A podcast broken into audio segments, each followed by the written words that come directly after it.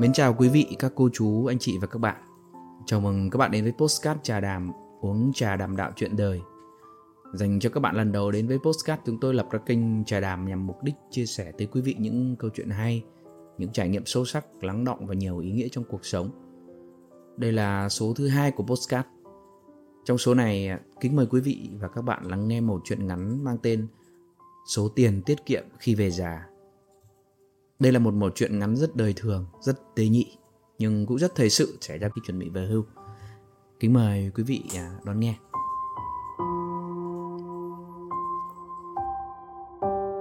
Hai vợ chồng ông Cường, tuổi cao, có cuộc sống ổn định nhờ lương hưu và một khoản tiền tiết kiệm họ đã chuẩn bị khi còn trẻ. Mặc dù số tiền không nhiều nhưng cũng đủ để đáp ứng nhu cầu cơ bản và họ chi tiêu tiết kiệm, tránh phiền hà đến con cháu khi về già. Ông và bà có một trai một gái, nhờ số tiền đó mà ông bà có thể cho con trai một ít tiền để xây nhà và mua cho con gái một chiếc xe ô tô. Sau khi con trai lập gia đình và sinh con thì ông cũng nghỉ hưu và về ở với con trai để chăm sóc các cháu. Khi mà cháu ông đi mẫu giáo thì hai ông bà về quê.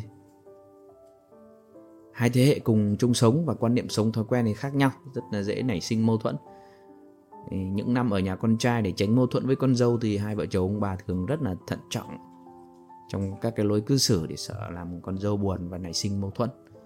Khi mà chăm cháu á, thì con dâu luôn nói rằng là ờ, ông bà quá chiều cháu. Vợ chồng ông thỉnh thoảng có nấu ăn thì con dâu cũng hay phàn nàn cho rằng là ông bà nấu ăn mặn. Khi mà về quê thì ông bà cảm thấy thoải mái hơn rất là nhiều. Không ở đâu bằng quê mình và bằng chính nơi mình sinh ra.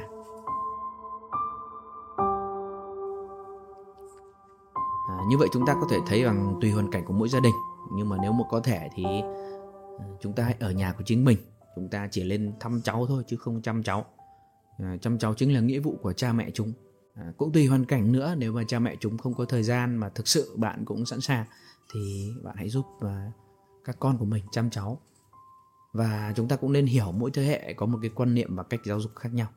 Do vậy cho nên là bạn đừng can thiệp trực tiếp vào việc nuôi dạy cháu nếu mà cần góp ý gì thì bạn có thể nói riêng với con trai của mình. Để chúng ta cùng tiếp tục với cái à, à, câu chuyện. À, khi về quê thì cuộc sống của hai ông bà êm đềm trôi qua à, rất là thoải mái. À, thi thoảng các con cháu thì có về thăm nhưng mà cuộc đời thì không phải lúc nào cũng có những chuyện vui mà kéo dài như vậy. Một biến cố lớn xảy ra khi mà năm ông cường 70 tuổi thì bà mắc bạo bệnh và qua đời từ khi bà qua đời thì ông khá là buồn và cô đơn. Cuộc sống không còn được như trước nữa, thậm chí là ông còn lười biếng lâu ăn, chỉ ăn qua loa cho qua ngày thôi. Thì sau quãng thời gian mông lung, ông suy nghĩ rất nhiều về cuộc sống sau này của chính mình. Ông vẫn nghĩ là con cái sẽ chăm sóc mình khi mình về già, cho nên ông gọi điện nói cho con trai về cái ý định là ờ, sẽ lên ở cùng với con. Nhưng mà khá buồn khi mà con trai và con dâu lại đưa ra rất nhiều lý do khác nhau ờ, để khước từ con trai ông thì nói rằng là cậu ấy rất bận đi làm, không có thời gian chăm sóc bố. Ông trả lời rằng là ông còn sức khỏe tốt, cũng không cần chăm sóc nhiều lắm. Vấn đề là ông thì cảm thấy quá cô đơn khi ở nhà một mình. Do vậy nên là ông muốn lên để ở cùng với con và cháu. Ông cường có thể giúp chăm sóc cháu, nhưng mà dù nói thế nào đi chăng nữa thì các con vẫn không đồng tình và khuyên cha hãy hãy vào viện dưỡng lão. Ở đó có người chăm sóc tận tình và đồ ăn, sức khỏe lại có bạn bè cùng độ tuổi để dễ bề tâm sự. Ông Cường cũng đi theo à, lời con trai đến thăm một số viện dưỡng lão. Nhưng mà rốt cục à, thì ông lại từ bỏ cái ý định đến viện dưỡng lão. Vì bản thân à, là ông không thích giao du từ khi còn trẻ. Ông quyết định là vẫn sẽ về quê sống một mình. Ở chính căn nhà mà mình đã sinh ra còn hơn là ông sống chung với một nhóm người lạ. Vì ông cũng không sẵn sàng ở với những người lạ. Ông cũng không trông mong con trai đưa mình về sống chung nữa. Ông quyết định tự lên kế hoạch cho cuộc sống của chính mình sau này. Gia đình con trai, con gái thì thỉnh thoảng có cho các cháu về chơi với ông vào dịp cuối tuần. Nhưng vào những ngày giữa tuần thì chỉ có một mình ông. Để giảm cái sự buồn chán để ông nuôi thêm chó mèo, trồng thêm cây, trái, làm bạn với vườn. À, ông cũng uh, chơi cờ với những người bạn ở quê, giao lưu vừa đủ với nhóm bạn bè làng xóm. Thì cuộc sống nó phần nào cảm thấy cân bằng và thoải mái hơn.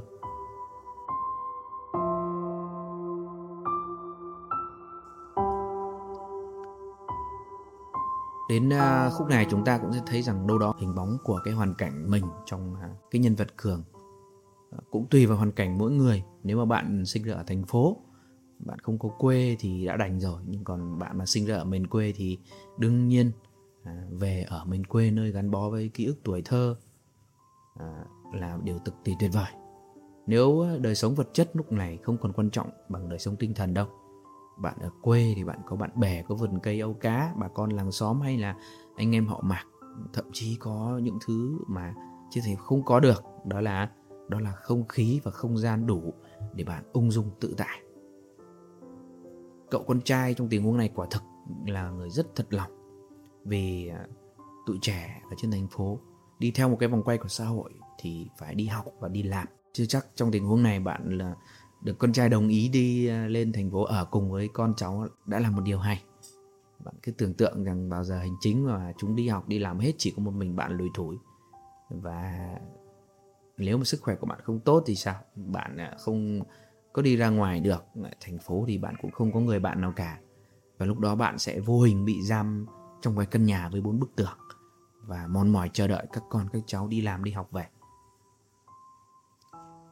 Thế còn à, câu chuyện à, về viện dưỡng lão thì sao? Nếu bạn ở thành phố, có điều kiện đến viện dưỡng lão cũng tốt mà. Đó thực sự là một môi trường à, rất là tốt. Đương nhiên của ông trong ví dụ này thì có lựa chọn tốt hơn, đó là về quê. Thì với cái chủ đề về viện dưỡng lão thì chúng ta thấy rằng người châu Á và người châu Âu chúng ta khá là khác xa nhau ở quan niệm này. Người châu Á chúng ta thường à, nghĩ rằng là nếu mà vào viện dưỡng lão thì chúng ta lại thấy người ngoài nhìn vào thì bảo con cháu bất hiếu không chăm lo cho cha mẹ chăm sóc ừ, làm sao mà mà tốt được hả bạn? Khi mà gì? Khi mà ai cũng bận đi học ai cũng bận đi làm bận những cái công việc riêng à, của con cháu chỉ có rảnh vào buổi tối thôi.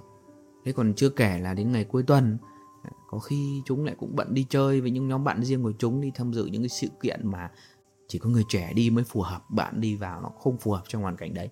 Thì có khi là ngày cuối tuần bạn lại ở nhà một mình. Thế còn chưa kể là người già, người lớn tuổi thì tính nết và thói quen sinh hoạt cũng rất là khác. Có khi là bạn mất ngủ hay thức dậy khuya rồi đi ngủ thì sớm, đúng không ạ? Ăn cơm phải mềm, thức ăn phải mềm, không ăn đồ cứng, vân vân. Rất nhiều cái thứ khác nhau với những cái người trẻ. Rất là khó nói đấy bạn ạ và nó tiềm ẩn rất nhiều những cái xung đột không đáng có trong gia đình. Trong tình huống này, chi bằng là bạn hãy tự lo cho mình đi. Bạn hãy tự tìm nơi nào tốt nhất cho bạn. Đừng bận tâm người ngoài. Họ nghĩ cái gì về hoàn cảnh đó? Tự bạn biết cái nào là tốt nhất cho chính mình. Nếu bạn còn băn khoăn với câu chuyện về viện dưỡng lão thì bạn có thể đi khảo sát một vài viện dưỡng lão, trò chuyện với một vài người đã từng sinh sống ở đó, xem cảm nhận và cuộc sống của họ như thế nào sâu hơn nữa thì bạn hãy đăng ký thử đúng không? Bạn hãy ở thử một vài tháng thì sau đó hãy có một quyết định dành cho chính mình. À, chúng ta cùng quay trở lại cái à, câu chuyện của ông cường vẫn chưa hết các bạn ạ. Ông à, có một người bạn chơi cờ kém mình 2 tuổi cũng ở một mình giống hệt như ông. Bỗng nhiên hai ngày rồi không thấy ông kia ghé chơi. Sau đó thì phát hiện ra thì ông bạn của mình đã qua đời lúc nửa đêm lúc con cái phát hiện ra thì đã muộn. Nghe tin này ông rất là buồn. À, nội tâm của ông thì càng ngày càng lo lắng và buồn phiền hơn. Ông à, lại lo lắng đến lượt mình ra đi sẽ thế nào? Có ai mà biết để từ biệt không? Rồi nếu ốm đau lâu dài thì ai sẽ chăm sóc? Rồi cả tài sản của ông nữa. Không ai biết thì chẳng lẽ lại à, lãng phí cái khoản tài sản đây à? Ông à, có một khoản tiền tiết kiệm khoảng chừng là một tỷ đồng và có lương hưu mỗi tháng khoảng 10 triệu. Thì ông và bà đã thống nhất là tự quản lý số tiền này và không cho con cái biết thông tin gì về khoản tiền này. Vợ ông hồi trước cũng đã dặn dò ông à, rất là kỹ trước khi mất là ông hãy cất kỹ cái số tiền dành dụm vào căn nhà cũ này. Không nên đưa tiền cho con cái, cũng không nên cho chúng biết mình có bao nhiêu tiền. Kẻo à, chúng lại có những ý nghĩ sai lầm cách đây à, khoảng vài năm thì con trai ông muốn là ông hãy trao cái quyền quản lý thẻ hưu trí cho con trai của ông. Ờ, con trai của ông ấy cũng muốn tốt cho bố thôi ừ, quản lý những cái đó giúp cho bố nhưng mà ông đã khéo léo từ chối. Tuy nhiên ờ, khi người bạn của ông mất, lúc này thì ông lại có một cái mối lo lắng. Không biết là có nên nói cho con mình biết, khi mà mình càng già và trí nhớ thì càng kém. Nếu mà không sắp xếp sớm những việc này thì lỡ một ngày mà ông gặp chuyện thì sao? Sau khi suy nghĩ kỹ ông à, cường nghĩ ra một cách là ông gọi điện cho con trai con dâu và con gái và ông nói rằng là bây giờ bố cũng già rồi trí nhớ cũng ừ, càng ngày càng kém. Bố muốn gửi các con giữ giúp cho bố một khoản tiền nhỏ. Không phải cho nhé các bạn đó là giúp giữ để đề phòng một ngày nào đó ông bị tai nạn ốm đau thì con cái dùng số tiền này để, để chữa bệnh hoặc là lo cho bố. Thì lúc này cả con gái con trai và con dâu ông đều uh, khéo léo từ chối và khuyên ông là ông hãy tự quản lý cái số tiền đó. Ba tháng sau, ông cường lại nghĩ là một lý do và rất là hợp lý và ông lần lượt gọi điện cho con trai và con gái nói rằng là ông đang cần tiền rất gấp. Ông không ngờ rằng phản ứng của con trai và con gái ông thì lại khác nhau nhiều như vậy. Con gái của ông cường vừa nghe tin thì vội vã à, đi chuẩn bị tiền, tưởng là ông bị bệnh gì đó nặng và gấp nên bảo ngay con rể là lái xe đến để đưa tiền. Và cô con gái này nhất quyết đưa ông đến bệnh viện để kiểm tra toàn diện sức khỏe. Thậm chí còn nói là đưa ông về nhà sống cùng một thời gian. Điều này khiến ông đặc biệt rất là ấm lòng. Thế còn con trai của ông thì lại khác. À, không thấy hỏi ông sức khỏe thế nào.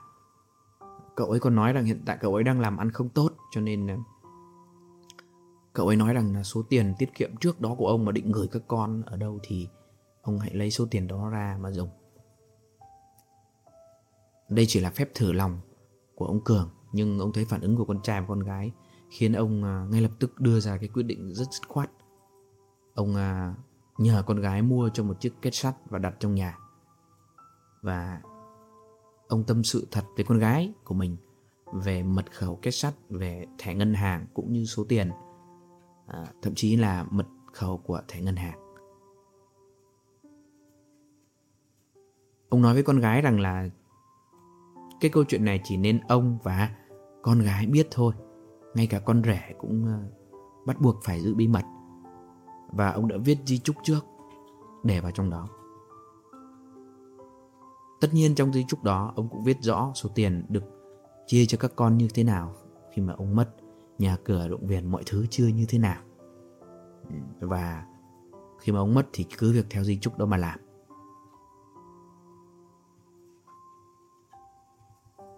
Sau khi mà ông giải quyết xong cái vấn đề này thì ông à, như loại bỏ được một cái gánh nặng và cảm thấy rất là thoải mái.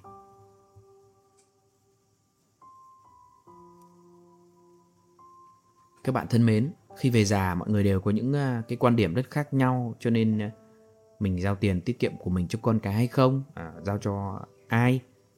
Đối với những người con hiếu thảo thì chắc chắn là chúng ta có thể tin tưởng. À, tuy nhiên chúng ta cũng phải khéo léo, không được giao tài sản cho một người con à, không hiếu thảo. Khi con người đến tuổi già thì mối quan hệ của gia đình cũng rất là thực tế. Ông cường sẽ không hoảng sợ không lo lắng nếu mà có tiền có tài sản. Việc ông làm chỉ là cho con gái biết mật khẩu và tiền gửi của mình để đề phòng những cái trường hợp có chuyện bất ngờ xảy ra. À, trên thực tế thì tiền vẫn có trong tay và thẻ ngân hàng và sổ tiết kiệm và ông vẫn có toàn quyền xử lý những cái chuyện đấy à, như vậy thì đến cái câu chuyện này, bạn có thể thấy rằng trong nhân gian có câu là tiền bạc chính là quyền lực của người già. Tôi vẫn còn nhớ một hoàn cảnh là à, có một người bán nhà đi và đi sang ở với con. Chia toàn bộ tài sản của mình cho con và đi sang ở với con với hy vọng là con cái sẽ chăm sóc mình. Nhưng mà ở cuộc đời không phải là như thế. Sau khi mà à, ông à, đó đã hết sạch tiền bạc khi bán nhà rồi thì về ở với con thì mọi việc không được như mong muốn. Cũng chưa hẳn là những người con mà mình kỳ vọng, những người con mà mình cho rằng chúng sẽ rất có hiếu với mình à, sẽ đối xử tốt với mình. Thực tế là con cái phải có nghĩa vụ lo cho các cháu thôi. Nếu có thể thì bạn hãy cố gắng tự lo cho chính mình hãy để dành một cái số tiền. Mình có toàn quyền quản lý. Hãy để dành căn nhà, một nơi đi về cho chính mình. Lúc đó, mình luôn luôn được ung dung tự tại. Điều đấy cực là thực sự là tuyệt vời. Nếu vào cuối đời mà chúng ta lại có những mối lo lắng về à, cơm ăn, áo mặc hàng ngày hay là về nơi ăn ở thì thực sự là rất là buồn.